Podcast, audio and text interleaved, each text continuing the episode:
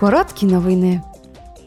Голова Європарламенту Роберта Мецола висловила занепокоєння з приводу повідомлень про те, що лауреат премії Сахарова 2020 року Марія Калеснікова госпіталізована в Білорусі. Дисидентка була ув'язнена режимом Лукашенка за те, що боролася за свободу та гідність. Як повідомляє телеграм-аккаунт опозиційного політика, Калеснікова потрапила в лікарню після перебування у штрафному ізоляторі. У Твіттері пані Мецола написала, що Калеснікова є символом боротьби за демократичну Білорусь.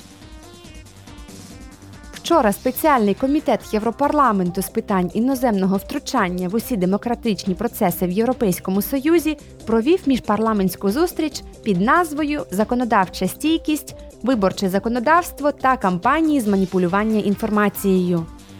Євродепутати мали змогу обмінятися думками з національними парламентами щодо того, як побудувати стійкі демократії, та щодо можливих відповідей на іноземне втручання.